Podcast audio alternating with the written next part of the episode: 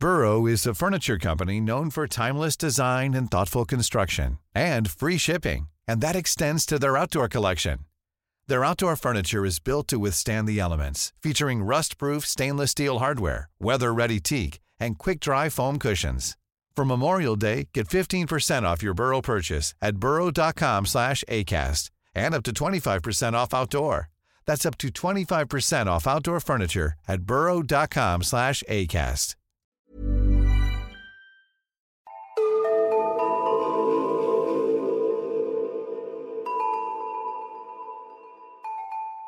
Hej och välkomna till Nära ögat, en true crime-podd för mesar. Mitt namn är Alexandra Kensdottir. Och jag heter Amelia Ingman. Välkomna till avsnitt 27. Ja, och för våra nya lyssnare så vill vi berätta att vi finns på Facebook och Instagram under namnet Nära ögat podd. Och där lägger vi alltid upp eh, bilder från fallen vi tar upp, så följ oss gärna där. Ja, och gå gärna in och kommentera vad ni själva tycker om fallen. Och eh, med det sagt, kort intro idag eller? Ja, men det är lika bra att eh, starta direkt va? Ja, men det tycker jag. Vill du vara först ut idag? Absolut. Jag ska berätta om systrarna Bree och Kaylee Lasley. Det här är faktiskt ett tips från Nadine. Och det här är nog mitt andra tips jag tar upp från Nadine, så tack så mycket. Mina källor idag är artiklar från Women's Health Magazine, ABC News och fightlikeGirls.org samt klipp från The Meredith Vieira Show och avsnittet A Noise in the Dark av serien Your Worst Nightmare. 17 september 2015 flyttar då 27-åriga Brianne, eller Bree som hon kallas, ihop med sin fem år yngre lillasyster Kaylee. Utöver Kaylee så har Bree ytterligare två systrar och en bror. Systrarna är uppvuxna i ett litet samhälle i Utah och har nu flyttat till Salt Lake City som bara ligger 45 minuter från sina föräldrars hem. Bree upplevde att Utah var extremt tryggt och kände sig alltid säker, även när hon gick hem sent på kvällen. Bree hade precis pluggat klart. Först hade hon pluggat till tandhygienist, men sen bytt till entreprenörskap och affärsvetenskap.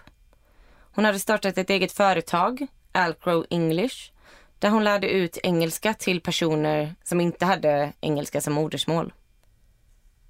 Bree hade haft det lite kämpigt ett tag. Hon hade haft eh, vissa problem med magen. Och jag vet inte riktigt vad hennes diagnos var, för det kunde jag inte hitta. Men det ledde till att hon hade fått äta blodförtunnande mediciner ett tag. Men nu hade hon äntligen slutat på dem och kände sig mycket bättre och kände att ja, men det är nu livet verkligen kommer börja. Lilla syster Kaylee var några år yngre och jobbade i stan. Hon hade en pojkvän som hette Blaine, vilket ledde till att hennes stora syster Bree ibland fick vara tredje hjulet. Huset som systrarna flyttat in till var jättefint. Det var ett suterränghus, så man går liksom in på övervåningen och sen så går man ner till bottenplanet som är, det blir lite av en källare. Och Bree hade sitt rum på övervåningen och lilla syster Kaylee nere på undervåningen. Systrarna var supernöjda med huset. De hade billig hyra, en stor walk-in closet, en vacker baksida med massa växtligheter och de hade också ett två meter högt staket runt hela trädgården så det kändes väldigt tryggt. Några dagar senare, 23 september, så kommer Kaylee och Blaine hem efter att ha varit några dagar i en stuga. Blaine åker hem till sig och systrarna går till deras respektive rum för att sova. Bree hade packat upp hela dagen. Så runt midnatt så sitter hon på sängen i sitt rum och håller på med sin laptop. Och helt plötsligt så hör hon ett ljud. Och hon tycker att det låter som en man som flåsar. Men hon tänker direkt att hon nog hörde fel. Det var ju omöjligt att någon var där. De hade ju det här höga staketet runt huset. Men det dröjer inte många sekunder innan hon hör något igen. En mans röst från fönstret som säger Hey girl, I'm coming in. Bree blir livrädd. Hon vänder sig om och ser en man i bar överkropp som klättrar in genom hennes fönster. Hennes första tanke var att han ska våldta henne, så hon springer i panik mot honom för att försöka knuffa ut honom igen. Men det är för sent. När hon kommer fram har han redan tagit sig in. Mannen, som var mycket större än Bree, var både snabbare och starkare än henne. Och de börjar slåss. Bree sätter upp händerna framför sig och skriker snälla nej, snälla nej. Hon förstår att han vill ha något. Hon säger att han kan ta alla hennes grejer. Hon pekar mot sina bilnycklar som ligger på byrån och säger att han kan ta hennes bil. Men han ignorerar allt detta och till slut så får han tag i Bree och håller fast henne så att han har ena handen över hennes mun så hon inte kan skrika. Men usch vilken mardröm. Och vad snabbt det gick. Verkligen, det här är en av mina största mardrömmar. Att någon ska bryta sig in när man är hemma. Mannen håller sin hand för Brees mun och så säger han Håll käften och samarbeta, annars kommer jag gå ner och ta din lilla syster. Bree fryser till. Hon trodde att det här bara var någon som har sett sin chans och tagit sig in. Men den här mannen vet alltså om hennes lilla syster och att hon är där nere. Så han måste ha spanat på dem sen tidigare. Hon tänker på sin lilla syster som är där nere och blir väldigt rädd för vad han ska göra mot henne. På något sätt så lyckas Bree brotta sig ur mannens grepp och springer nu mot vardagsrummet och skriker.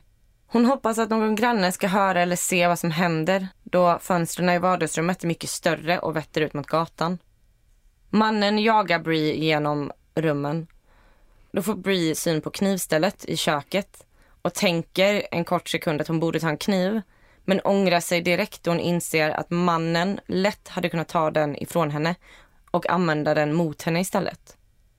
Kaylee som är i källaren hör nu bråket på övervåningen och springer upp för trapporna.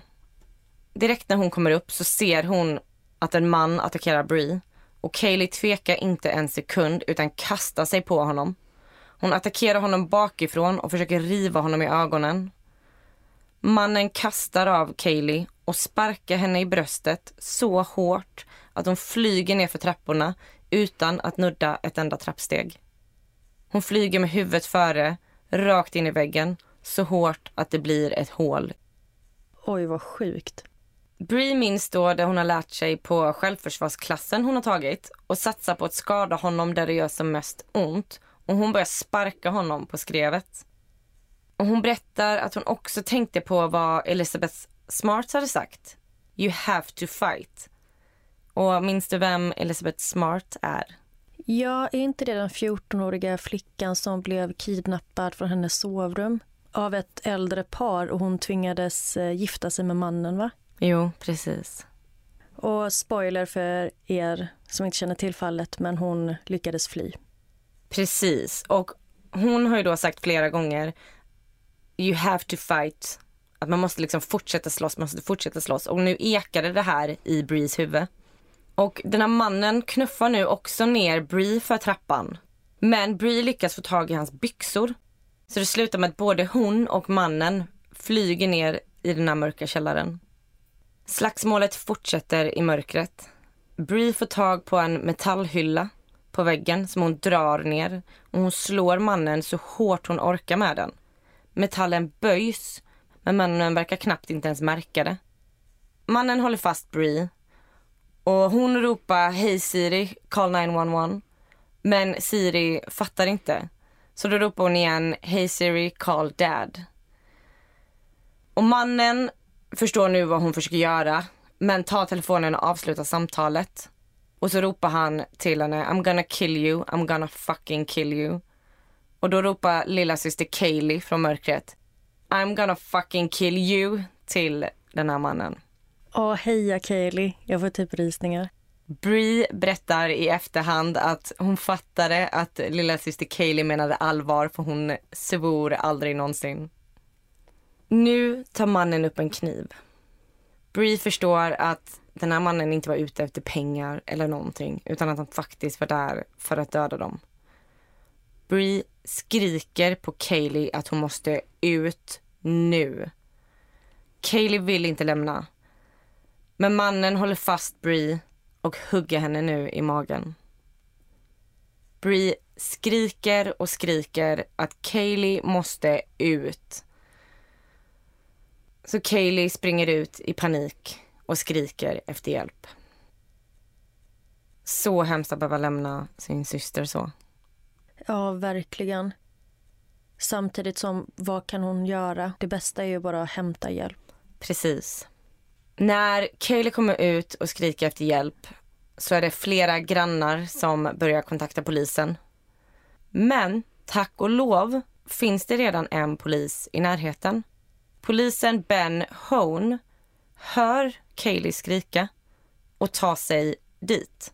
Så han hör alltså det innan han får in ett larm? Mm. Gud, vilken tur. Och Kaylee skriker ju att någon försöker döda hennes syster och att de är i källaren. Och Ben borde vänta in förstärkning. Men han känner att han inte kan låta den här stackars systern vara kvar med gärningsmannen i källaren. Så att utan förstärkning tar han sig in i huset och börjar gå ner mot källaren.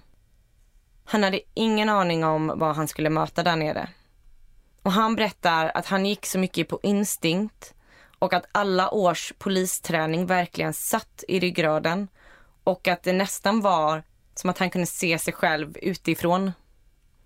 När Ben kommer ner så ser han två fötter sticka ut från en dörröppning. Och han hör ljudet av människor. Han hör hur någon skadas. Och Ben ropar då att eh, Salt Lake City-polisen är här och sen skyndar han sig in i rummet.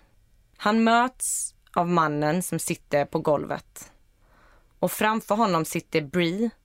Och hon sitter fast i någon slags MMA-grepp eller liknande. Mannen har låst fast henne med sina ben och gömmer sig bakom henne. Så att han har henne som en sköld då för att skydda sig mot polisen, eller? Precis, de sitter liksom på golvet och han har henne helt framför sig och hon är liksom låst i ett grepp. Och jag tänkte fråga, lever hon fortfarande? Men? True crime för mesar. Hon lever. Ben tar sin pistol och siktar mot mannen. Men Bree sitter i skottlinjen. Ben ser också att Bree blöder kraftigt från magen. Bree berättar att när hon sitter där så känner hon mannens läppar mot sitt öra och han viskade att han skulle döda henne. Polisen Ben ropar släpp kniven tre gånger. Och sen lyfter mannen kniven för att hugga Bree. Och när han gör det så flyttar han ansiktet någon centimeter ifrån hennes ansikte. Och då ser Ben sitt tillfälle och han avlossar skottet. Ben träffar mannen i ansiktet och han faller ihop död bakom Bree. Bree berättar i efterhand att det var en extremt hemsk känsla att känna någon dö så nära en. Och för att komma loss var hon tvungen att lyfta bort hans döda kropp från sin egen. Och efter hon har gjort det så springer hon mot Ben. Men Ben beordrar henne att springa upp för trappan medan han kollar så att mannen inte längre utgör ett hot. Bree springer upp för trappan och direkt så ser hon lilla syster Kaylee. Hon berättar att hon aldrig har blivit så lycklig som när hon såg sin syster. Och hon tackade Kaylee för att hon hade räddat hennes liv. Men visst sa du innan att Bree blev huggen i magen? Ja, det blev hon. Hon har blivit huggen fyra gånger i magen. Och ambulans var på plats och kunde direkt ta in henne till sjukhus. Och där kunde de konstatera att alla hugg var över 12 centimeter djupa. Men läkarna kunde knappt tro sina ögon för det visade sig att alla huggen hade missat vitala organ. Och Bree hade ju också haft turen att hon har slutat äta blodförtunnande mediciner. För om hon fortfarande hade ätit dem så hade risken för att förblöda varit mycket större. Ja, just det. Och hon hade bara slutat någon vecka innan. Men wow, vilken tur hon hade. Ja, alltså hon hade både väldigt mycket tur och väldigt mycket otur. För det var också så här att under tiden mannen hade varit i huset så hade systrarna lyckats ringa till 911 fyra gånger. Och de hade skrikit att en man har tagit sig in i huset, att han är våldsam och att han försökte döda dem. Och man hör att de har panik och att de skriker efter hjälp. Och de skriker även sin adress. Men på grund av att de inte svarade på några standardfrågor som SOS-operatören ställde så skickades polis aldrig till platsen. Så att Ben var där var ju bara ren tur. Men det hade jag ingen aning om att man måste svara på standardfrågor. Man tänker att om de hör att det är en allvarlig situation, då borde de ju bara skicka ut någon. Jag Mm. menar, det, är väl självklart att folk kan ringa och inte ha möjlighet att svara. Ja, och det är till och med så att Bree senare stämde företaget som skötte larmcentralsenheten. Och eh, hela den här stämningsansökan blev väldigt uppmärksammad för att detta är tydligen ett väldigt utbrett problem. Medan larmoperatören då menar att de inte hade möjligheten att skicka någon då de inte uppfattade adressen. Eh, så det har varit lite fram och tillbaka. Och tyvärr så kunde jag inte hitta någon info om hon faktiskt vann eller inte. Det verkar i alla fall som att det här tydligen är ganska vanligt. Ja, men jag hade som sagt ingen aning. Jag trodde ju att de skickade ut poliser om man bara skulle ringa och råka lägga på för att dubbelkolla att det inte är något. Nej, det, det gör de inte. De, jag tror att de... Tror nu att jag läste någon siffra om att 70 till 80 procent av alla fall inte tas upp. Men det är ju förmodligen mycket felringningar. Det är mycket, alltså jag har själv råkat ha mobilen i någon väska och kommit åt de här snabbkommandona för att man ska råka ringa upp. Och då har man ju varit glad att polisen inte har åkt ut. Det måste vara jättesvårt att avgöra när man ska skicka någon och inte. Men här hörde de ju att det var kvinnor som skrek i panik och skrek att någon hade tagit sig in i deras hus och- att han försökte döda dem. Ja, men eller hur? Och jag menar, finns det någon tvekan i om, om man ska skicka någon eller inte så är det bara att skicka. Som du säger, i det här fallet så borde det varit ett självklart val. Mm. Och Bree är ju helt säker på att om inte polis Ben Hone hade varit i närheten så hade hon varit död idag. Och nu tänkte jag berätta lite om mannen som bröt sig in. Mannen hette Robert Berger och han var då 48 år gammal. Han var 187 centimeter lång och vägde 95 kilo. Så han var ganska mycket större än Bree. Och Robert hade åkt in och ut ur fängelse hela sitt liv. År 2000 så åkte han in i fängelse efter att ha varit efterlyst i sex år. Och när han hamnade i fängelse så skadade han sin hand med flit. Han togs till sjukhus för att han skulle få röntga handen. Och inne i röntgensalen var vakten tvungen att ta bort all metall på honom. Så vakten låste upp kedjorna och handbojorna. Och när de väl skulle ta röntgenbilden så var vakten tvungen att lämna rummet tillsammans med sjuksköterskan. Och då såg Robert sin chans och sprang iväg. Han lyckades ta sig hela vägen genom sjukhuset och utanför sjukhuset så ser han en bil som står på tomgång. Så han hoppar in i den och kör iväg utan att veta att i baksätet sitter 49-åriga Vicky. Hon hade suttit där och väntat under tiden hennes svärson bara skulle springa in snabbt på sjukhuset. Och vakten som springer hack i häl hinner ut och ser bilen men kan då inte skjuta mot bilen då det sitter en oskyldig kvinna där bak. Vicky var livrädd och ber Robert att låta henne få gå. Men han vägrar och hon säger att han gärna får ta bilen men så här, snälla lämna henne i fred. Men han tvingar henne vara kvar i bilen. Han hotar henne flera gånger och vid ett tillfälle så stannar han till och med och hoppar ut och köper sig. Men Vicky var så rädd så att hon vågade inte lämna bilen. Robert har henne kidnappad i cirka fyra timmar innan polisen kommer ikapp och de lyckas ta honom igen. Så han hamnar tillbaka i fängelse igen och straffet förlängs. Så 15 år senare, 2015, så får han villkorlig frigivning och hamnar i ett utslussningsboende i Salt Lake City. I samma grannskap som Bree och Kaylee precis flyttat in i.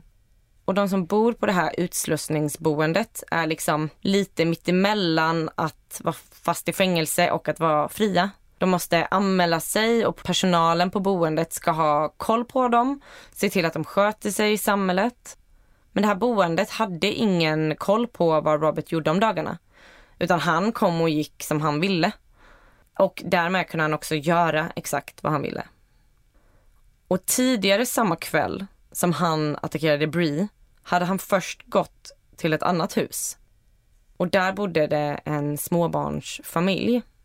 Mamman hade vaknat och eh, varit törstig så hon hade gått upp till köket för att ta ett glas vatten. Och då hör hon att det liksom krafsar vid ett fönster. Och när hon tittar dit så ser hon Robert som försöker ta sig in. Och hon får ju panik och skriker på hjälp och hennes man kommer springande. Och då har Robert fått syn på en hammare som ligger på en bänk. Så han liksom sträcker in armen och försöker få tag på den här hammaren. Men tack och lov så hade mannen i huset hämtat en lampa och slog Robert flera gånger med innan Robert slutligen gav upp. Men vet du varför han försökte bryta sig in? Nej, det vet jag faktiskt inte. Och vet du varför han inte hade någon tröja på sig? Japp, för att här så fastnar Roberts skjorta i fönstret. Så han sliter sig loss och springer ut i skogen. Och paret ringer polisen som kommer dit och undersöker platsen. De lyckas ju inte hitta Robert, men de skickar ut ett larm till alla bilar i närheten om signalementet. Och Ben Hone var i närheten och började därför bege sig mot platsen där Robert sågs sist. Så det var därför han var i närheten när Kaylee sen skrek på hjälp. Så han var liksom redan ute och hade span på Robert.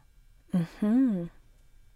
Så egentligen hade inget av det här behövt hända om utslussningsboendet hade haft koll. Och enligt vissa undersökningar som gjordes senare så visade det sig att det inte fanns något ordentligt system överhuvudtaget på det här boendet. Utan det enda de gjorde för att hålla koll på personerna som bodde där var att de brukade skriva upp när de kom och gick på post-it-lappar. Va? Mm, så dåligt. Ja, det är konstigt att man inte har bättre koll. Att man kan komma undan utan att ha ett system. Att man kan få vara i bruk utan att ha det. Mm. Om de bara hade haft ett ordentligt system så kanske han aldrig hade kunnat göra det här och Bree hade sluppit den här mardrömsnatten. Och polisen Ben Hone, i och med att han sköt ihjäl Robert så blev han eh, utredd. Men de menade att han agerade helt rätt utifrån alla protokoll och blev till och med utsedd till hjälte då han har lyckats rädda Bree från den här gärningsmannen. Och Bree berättar att hon älskar polisen mer än allt annat. Hon är så tacksam och lycklig över Ben Hone. Och hon berättar att hon och Kaylee efteråt åkte och träffade Ben och hans fru och barn och fick tacka honom personligen. Och de berättar att det kändes som att de har känt varandra hur länge som helst. Ben berättar att han blev väldigt överväldigad av all uppmärksamhet han fått. Men att han är glad att han gjorde som han gjorde och att systrarna lever idag. Och det var historien om systrarna Bree och Kaylee Lasley. Så bra berättat. Superspännande. Och återigen ett fall som jag aldrig har hört för. Så det är allt extra kul att lyssna på. När jag först hörde talas om det här fallet så man kan ju liksom inte låta bli att dra paralleller till ens eget liv och jag har ju bott ihop i korta perioder med min syster. Och man bara såhär, hur hade vi reagerat i en sån här situation? Om det är någon som backar den så är det ju sin syster. Och jag kan inte tänka mig någon annan som hade varit bättre på att skydda mig i en sån här situation än min syrra. Ja, samma här. Shout out till alla systrar där ute. Exakt. Ja, tack så jättemycket för ett spännande fall, Lassa. Har du något mer du vill tillägga innan vi går vidare? Ja, stäng alla, alla fönster. Alltid. Och nu stänger vi den här historien. Amelia, nu vill jag höra vad du ska berätta om. Jag ska också prata om två systrar. Nej! Jo. Idag ska jag berätta om June och Jennifer Gibbons, också kända som de tysta tvillingarna. Känner du igen smeknamnet? Nej, alltså jag tycker att jag känner igen efternamnet. Men eh, smeknamnet känner jag nog inte igen. Ja, jag tror att det är ett ganska känt fall så, så du kanske kommer känna igen det lite längre fram. Ja men spännande, jag ser till om jag känner igen det. Mina källor idag är ett Youtube-klipp av Kendall Ray, dokumentärfilmen Silent Twins Without My Shadow, en artikel på allthat'sinteresting.com, serial killer documentaries på Youtube och Wikipedia. Gloria och Aubrey Gibbons emigrerade från Barbados till England under tidigt 60-tal. Gloria var hemmafru och Aubrey jobbade som tekniker för det kungliga flygvapnet så de flyttade runt en hel del. Den 11 april 1963 får paret enäggstvillingarna June och Jennifer. De föds på ett militärsjukhus i Aden, Jemen där deras pappa arbetade för tillfället. Gloria och Aubrey hade redan två barn, Greta och David och det dröjer inte länge innan hela familjen flyttar tillbaka till England. När June och Jennifer är bebisar så verkar de vara helt normala i utvecklingen. Men när de är några år gamla och börjar prata så märker föräldrarna att det är något annorlunda med deras tal. Det är långt efter jämngamla barn i talutvecklingen och båda flickorna är födda med samma sorts talfel plus att de verkade utveckla ett eget språk som bara de själva kunde förstå. Föräldrarna hade väldigt svårt att uppfatta vad de sa medan de förstod varandra helt perfekt. Flickorna var också ovanligt oskiljaktiga. Och I vuxen ålder så har June berättat att hon och Jennifer förstod direkt att de var tvillingar långt innan någon hade förklarat det för dem när de fortfarande var så pass små att de egentligen inte borde förstå vad det betydde. De hade alltid känt det som att de var samma person delade i två kroppar. Och det är inte helt ovanligt att enäggstvillingar har ett starkt band mellan varandra och det märktes väldigt tydligt med June och eh, Jennifer. Så var det väl lite för Sabina och Ursula som du pratade om i ett tidigare avsnitt? Ja, precis. De var också enäggstvillingar och de hade också ett ganska speciellt band som kanske var svårt för utomstående att eh, förstå.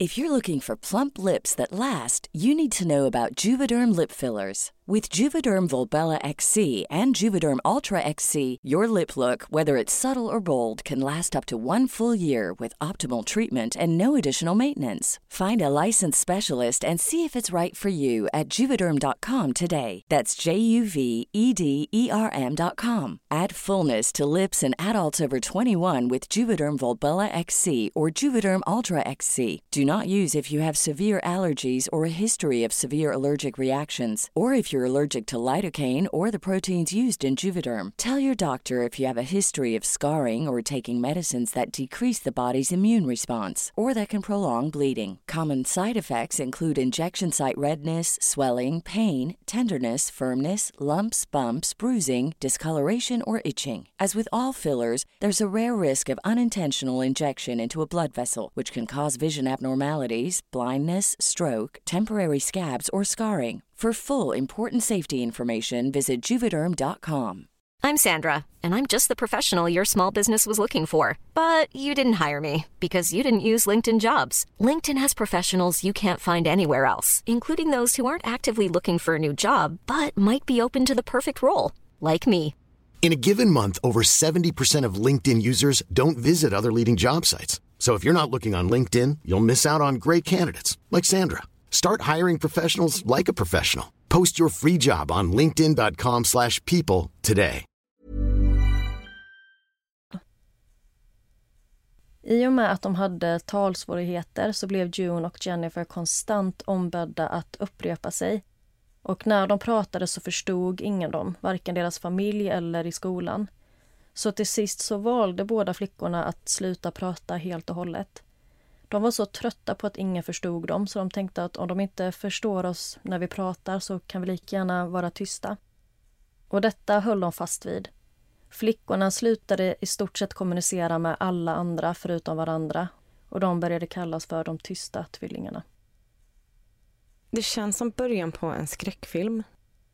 Ja, men det blir lite creepy i det här fallet.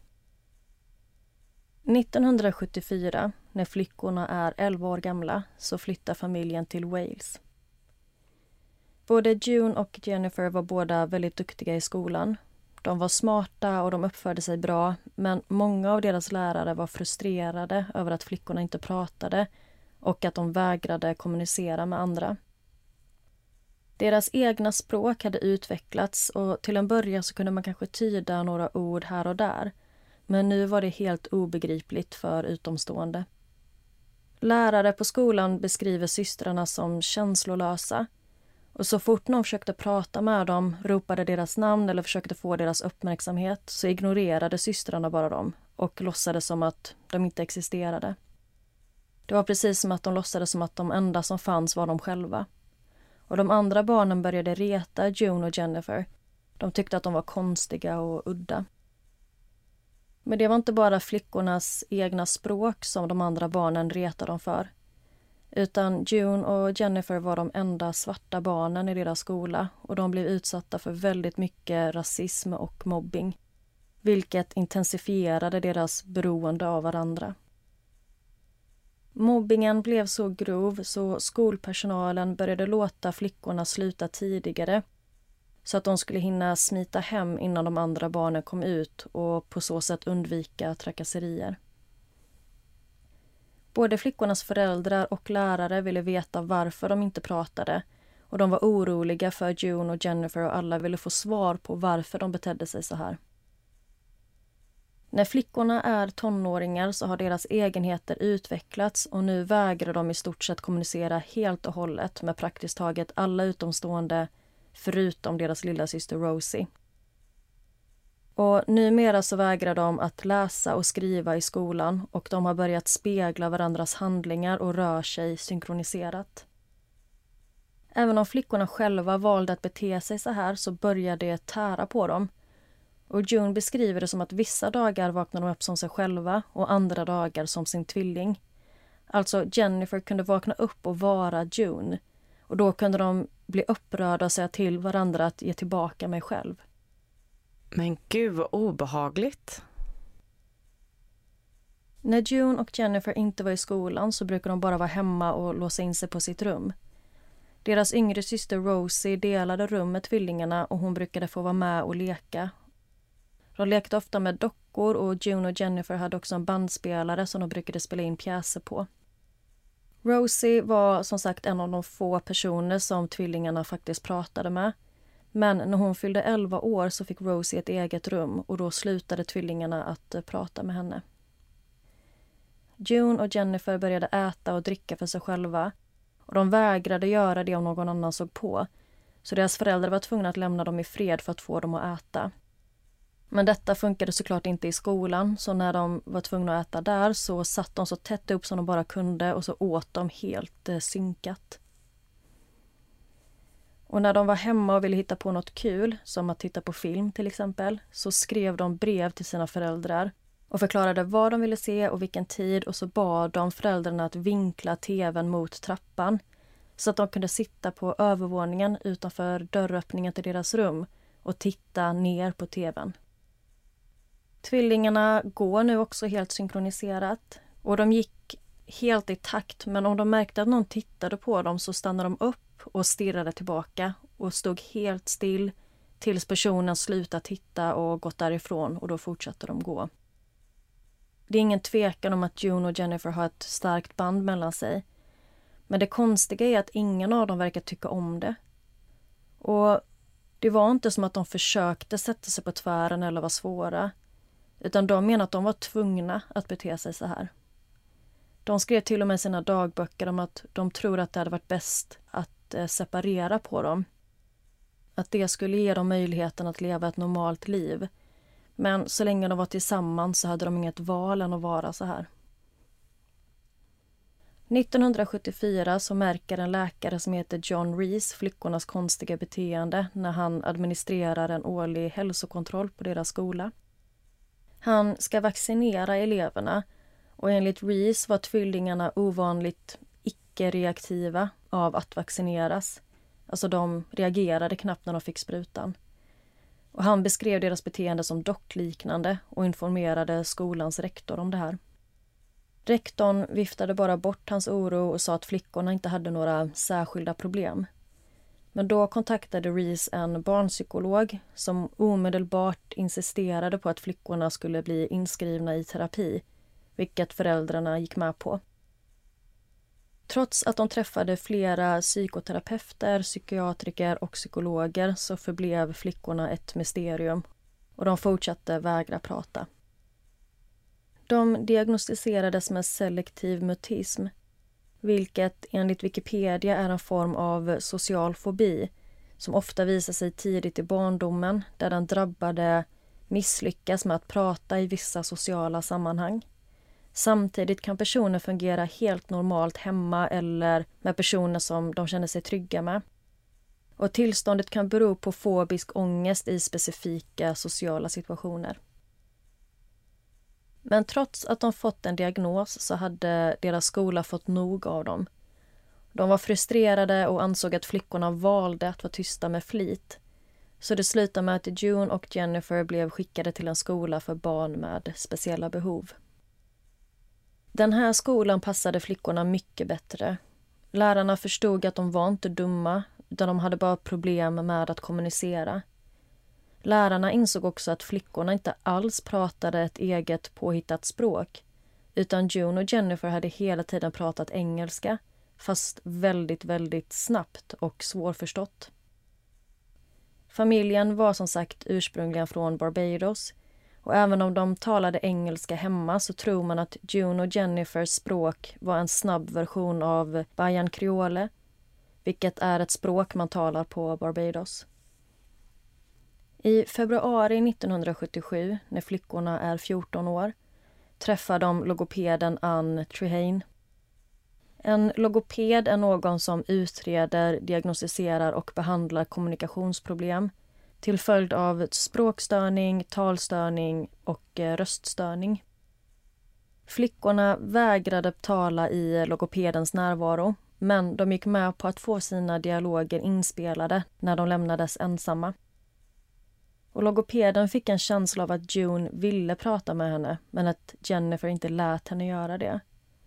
Och logopeden berättar i efterhand att Jennifer hade en eh, uttryckslös blick men att hon kände Jennifers kraft och tanken slog henne att June kanske var besatt av sin tvilling.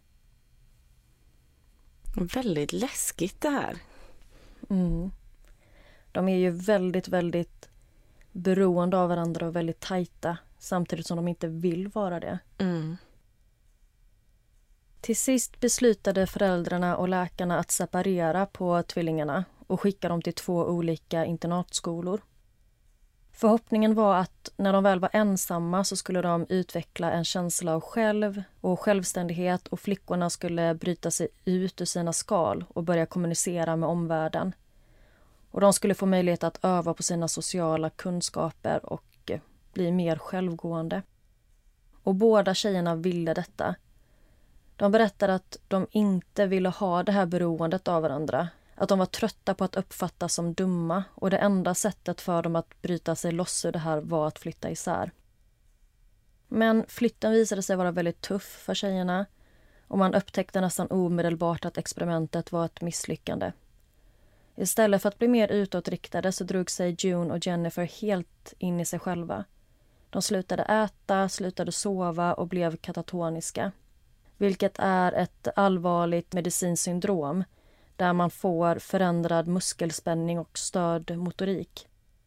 Och vid ett tillfälle under deras separation så var två personer tvungna att hjälpas åt för att få upp June ur sin säng. Och när de fått upp henne så kunde de luta henne mot en vägg och de menade att hennes kropp var helt stel och hon var väldigt tung. Att hålla flickorna separerade förvärrade deras beteenden så man beslutade sig för att återförena dem. Och de fick åka hem till sitt rum igen och där fortsatte de hålla sig för sig själva och pratade inte med någon. Och så här hade de det i flera år, vilket var väldigt tufft både för flickorna och familjen. Och både June och Jennifer led av depression. De höll sig ännu mer till varandra och blev ännu mer isolerade från omvärlden. Flickorna brukade be om förlåtelse för sina synder och de bad till Gud om att inte låta dem skada sin familj genom att ignorera dem. Och de ville få styrka att prata med sina föräldrar. För de ville som sagt inte att det skulle vara så här men de kände att de kunde inte göra något åt det. Och flickorna lekte mycket med dockor och de skapade detaljerade fantasier och världar. Och efter att ha fått varsin dagbok i julklapp så började de skriva ner sina pjäser och fantasier och de utvecklade en passion för kreativt skrivande. Och de tänkte att det här skulle hjälpa dem med sina kommunikationssvårigheter. Och när de var 16 år tog tvillingarna en postorderkurs, eller en distanskurs i skrivning. Och de började drömma om en framtid som framgångsrika författare. June och Jennifer fyllde massvis av anteckningsböcker med sina historier. Och man skulle kanske kunna tro att de skrev romaner baserat på sina egna liv. Men så var det inte, utan de flesta berättelser ägde rum i USA, framförallt i Malibu och handlade om unga, attraktiva människor som begick hemska brott. Och flickorna började samla ihop de få besparingar som de hade för att finansiera att publicera sina berättelser. Och de skrev dussintals historier och lyckades ge ut en av sina romaner. Och den heter The Pepsi Cola Addict och den handlar om en ung tonåring som förförs av sin gymnasielärare. Men boken fick knappt någon publicitet eller uppmärksamhet, vilket de tog väldigt hårt. För de hade varit väldigt nöjda med boken och hade ett väldigt stort hopp om att detta skulle bli det som förändrade deras liv. Men så blev inte fallet och de blev bara ännu mer nedstämda. Efter det här så tröttnade de på att bara skriva om livet utanför och de längtade efter att själva få uppleva världen. En sommar när de är i sen tonår, jag tror de är runt 16-18 år, det stod lite olika i olika källor. Men då i alla fall så träffar June och Jennifer två jämngamla amerikanska tvillingbröder. De börjar hänga med varandra och umgicks i stort sett hela sommaren. De festade en hel del och tjejerna testade att dricka alkohol för första gången och de fick möjlighet att slappna av lite och ha kul. Men efter ett tag så började det bli ganska intensivt och June och Jennifer började bråka om killarna och deras uppmärksamhet. Och I och med att June och Jennifer hållit ihop så pass mycket så tänker man att de verkligen måste älska och tycka om varandra. Men de hade ett ganska destruktivt förhållande och de gick varandra väldigt mycket på nerverna. Och de hamnade även i fysiska bråk och vid ett tillfälle ska Jennifer ha försökt strypa June med en radiosladd. Och I slutet på sommaren så var killarna tvungna att resa hem till USA, vilket tjejerna tyckte var jättejobbigt. June och Jennifer börjar experimentera med droger och alkohol och de börjar begå småbrott som vandalism och stöld. Och de bestämmer sig för att de ska ta ut sin ilska på samhället. De vill göra så mycket skada som möjligt. Så i oktober 1981, när de är 18 år, väljer tjejerna att sätta eld på en liten affär i deras hemstad. I Junes dagbok skriver hon om hur stolt hon är över detta och att det här var den bästa dagen i sitt liv och att hon skulle fortsätta med det här tills den dagen hon åker fast. Hon skriver också att detta kanske blir den första julen någonsin som hon spenderar i fängelset. Och mycket riktigt så blir de båda systrarna gripna för anlagd brand, eller mordbrand. Jag vet inte riktigt vad den korrekta översättningen är. Men de åker faktiskt fast på grund av att polisen kommer över Jennifers dagbok där även hon erkänner att det var de som anlade branden. Men tiden i häktet var fruktansvärd för tjejerna. De satt först i samma cell men de bara bråkade och slogs och man blev tvungen att separera på dem. Men när de var isär så var de i stort sett helt paralyserade. De kunde inte gå eller prata utan den andra så man var tvungen att sätta dem tillsammans. Men det är så himla konstigt för vid den här tiden så säger både June och Jennifer att de hatar varandra och båda önskar att den andra skulle dö, men samtidigt så kan de inte vara isär.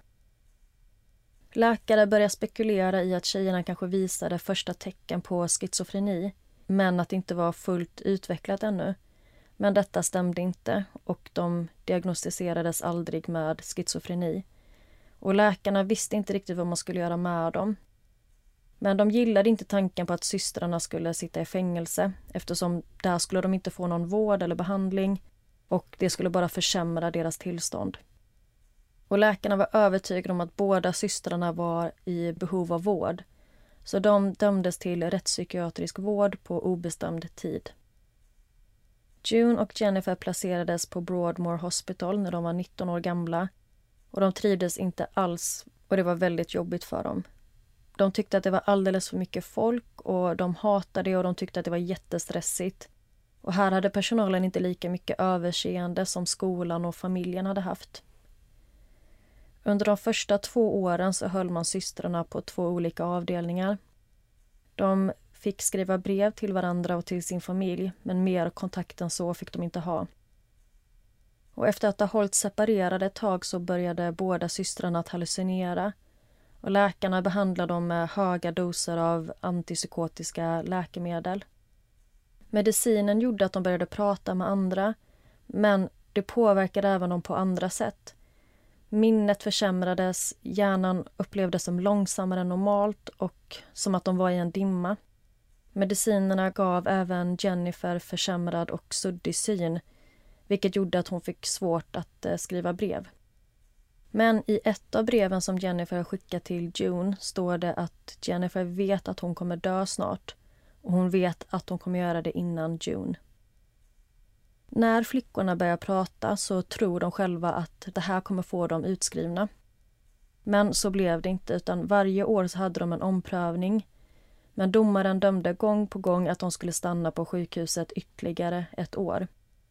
Och det verkade som att domaren ville hålla kvar dem där eftersom man inte riktigt visste vad man skulle göra av dem. Att de var annorlunda och oförutsägbara. Och i nästan 12 år bodde flickorna på den här vårdanläggningen. Oj, i 12 år? Ja. Så de dömdes ju till obestämd tid och de fick som sagt bara framskjutet år efter år. Det känns ändå som så ganska länge för vad de gjorde. Ja, och det menar systrarna också. Att vanligtvis så hade man fått ungdomsvård men de blev dömda till det här 12 års helvetet som de beskriver det som bara för att de inte pratade. Sjukt. Men i och med att båda systrarna hade börjat prata på grund av medicineringen så hade de gått till en av läkarna där och pratat med honom och hoppades på att bli utskrivna då i och med att kommunikationsproblemet var ju nu borta. Men de fick bara till svar att eh, de kommer inte släppas och läkaren sa att ni kommer bli kvar här i minst 30 år. Och June säger att efter det så tappar de hoppet och de började skriva brev till myndigheter och till och med till drottningen och bad om att bli benådade. Men det hjälpte inte. Men den 9 mars 1993, en månad innan tvillingarna ska fylla 30, så hade man ordnat att de skulle bli omplacerade och de ska flyttas till en klinik med lägre säkerhet i Wales som inte var lika strikt. Men på vägen dit så började Jennifer klaga på att hon inte mådde bra, att hon hade ont och mådde illa. Och när de sitter i bilen så ligger Jennifer med huvudet i Junes knä och hon berättar att hon vet att hon kommer dö nu. Och när de kommer fram till den nya anläggningen så är Jennifer inte kontaktbar. Hon förs till akuten och kort efter att hon kommit fram så dödsförklaras hon på grund av en plötslig hjärtinflammation. Trots att den officiella dödsorsaken tros vara en stor svullnad runt hjärtat så är Jennifers död till stor del ett mysterium. Plötslig hjärtinflammation är väldigt sällan dödligt och hon var så pass ung så det kom verkligen som en chock. Läkarna fann inga tecken på gift eller droger i hennes system. Och de drog slutsatsen att de läkemedel som getts till tvillingarna måste ha provocerat Jennifers immunförsvar även om de också noterade att June hade fått precis samma läkemedel och hon var i perfekt hälsa när Jennifer gick bort. Och detta är såklart väldigt konstigt, speciellt eftersom Jennifer också förutspådde detta. Och det var inte bara Jennifers plötsliga död som var chockerande utan även Junes reaktion på tvillingsysterns död. Hon började helt oväntat prata med alla, precis som att hon gjort det hela livet. June stannade på den nya anläggningen i ett år efter Jennifers bortgång. Och I sin dagbok så skriver hon om systerns död och hur hon hanterar sorgen. Men samtidigt så skriver hon också att hon kände en otrolig lättnad över att Jennifer var borta. Att det var som att en stor sten hade lyfts från axlarna och hon var äntligen fri från deras osunda relation. June och Jennifer visste båda två att en av dem skulle bli tvungen att dö för att den andra skulle få ett bra liv. Att om bara en av dem levde så skulle båda bli fria från lidande. Den 18 mars 1994 blir June frisläppt och strax efteråt så börjar hon leva ett ganska normalt liv. I en intervju berättar June att hon kände en helt otrolig frihet att hon ser fram emot att komma ut i världen och göra vanliga saker som normala människor gör. Hon känner att hon lever för Jennifer och säger även att det är det här Jennifer hade velat, att June skulle gå vidare och leva för dem båda två. Att varje dag som June får, får även Jennifer. Men samtidigt som June upplever den här lättnaden så känner hon också en stor skuld kring varför det inte var hon som dog. Och June berättar att hon aldrig trodde att hon skulle komma över systerns död. Men det har gjort henne tio gånger starkare. Hon säger att Jennifers bortgång har gjort henne mer öppen och att hon för första gången någonsin känner sig självständig. Båda två visste som sagt hela tiden att en skulle bli tvungen att dö. Och de hade kommit överens om att när den ena dog så skulle den andra leva för dem båda. Det verkade som att båda tvillingarna hade reducerats till en person. Och June behövde inte längre vara tyst. Och det var berättelsen om June och Jennifer Gibbons. Jag hade aldrig hört den historien. Inte? Nej. Jag tyckte den var så spännande. Ja, jag trodde verkligen att du skulle känna igen detta. Nej, inte alls. När jag först hörde den här historien så tyckte jag också den var så spännande och det är så fascinerande det här bandet som kan uppstå mellan tvillingar. Och om vi har några tvillingar som lyssnar, kommentera gärna om ni känner igen kanske inte känner igen er i den här historien men känner igen det här bandet då. Ja, verkligen.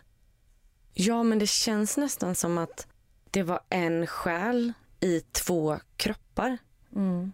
Så att de liksom aldrig var hela utan varandra men blev liksom galna på varandra när de var tillsammans. Ja. Och att sen när Jennifer dog så var det som att då fastnade själen i June.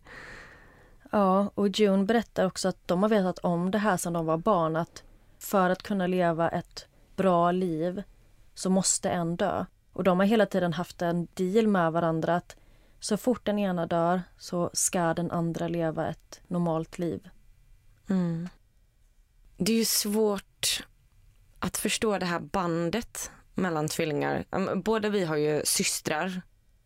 Och man kan ju känna ett visst band med sin syster. Ibland har det varit så här, men gud hur visste du att du skulle kontakta mig precis i den här sekunden och, och sådär. Men det här är ju verkligen något utöver det vanliga. Mm. Och även om de kanske hade ett medfött band så kanske det intensifierades i och med att de var födda med samma talfel, vilket jag inte vet om det är vanligt eller inte bland tvillingar. Och att de då blev ännu mer inslutna i och med att de kunde relatera till de här svårigheterna som båda upplevde. Och att de var utanför i skolan och jag vet inte om det var det som drev dem till att bli så isolerade. För det visar sig också att flickorna var tydligen väldigt begåvade. Och det skrevs en artikel i The Sun som heter De genialiska tvillingarna som vägrade prata. För tydligen så hade man testat flickornas IQ innan de blev inlagda. Och det visade sig att de hade ett mycket högre IQ än genomsnittet. Och tänk då att du har gått hela grundskolan och blivit kallad för dum just för att man inte ville prata. Och man vill inte prata för att man har ett talfel som man har blivit retad för. Mm. Plus att de inte hade det här låtsasspråket utan de faktiskt pratade engelska. Men att folk bara inte kunde förstå dem. Kan man höra dem prata någon gång? Det här språket? Ja, alltså det finns en del intervjuer med June. Speciellt den här dokumentären som jag nämnde i början. Silent Twins without my shadow. Där kan man höra henne prata och det är lite svårt att beskriva men det är som att hon läspar och har lite svårt med artikuleringen. Finns, finns det någon film på båda två? Nej, det finns en del bilder på systrarna tillsammans men jag har inte hittat någon videoupptagning. Um, och det här fallet blev ganska känt för att det var en journalist som fick nys om de här tvillingarna. Så det har skrivits en del artiklar om dem och de är fotade tillsammans men jag har bara sett eh, June i intervjuer. Det hade varit så spännande att få se alltså de interagera med varandra. Mm. Men detta var också länge sedan så att... Jag kan lägga upp lite bilder på dem som barn för då finns det i alla fall några där de står jämte varandra och är väldigt, mm. väldigt lika. Men ja, det här var då en väldigt bizarr historia. Men vi vill jättegärna höra era tankar. Varför tror ni att June och Jennifer betedde sig så här? Och varför tror ni att de tyckte att en av dem var tvungen att dö för att den andra skulle kunna gå vidare? Ja, och som du sa innan, har vi några tvillingar där ute som lyssnar? Kommentera gärna era upplevelser. Om ni har haft, eller om ni har, ett speciellt band. Men tusen tack för ett jättebra fall. Som jag inte hade hört innan. Så jag tycker att det här var extra spännande idag. Tack. Och tack så jättemycket för alla som har lyssnat idag. Och tills vi hörs igen nästa vecka så hittar ni oss på Instagram och Facebook under Nära ögat podd. In och följ, kommentera, tummen upp, hjärta, allt det där. Ni vet hur man gör. Precis. Vi hörs igen nästa vecka. Puss puss. Puss hej.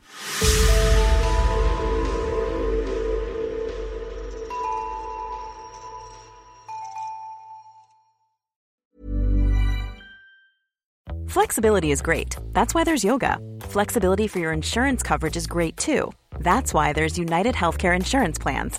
Underwritten by Golden Rule Insurance Company, United Healthcare Insurance Plans offer flexible, budget friendly coverage for medical, vision, dental, and more.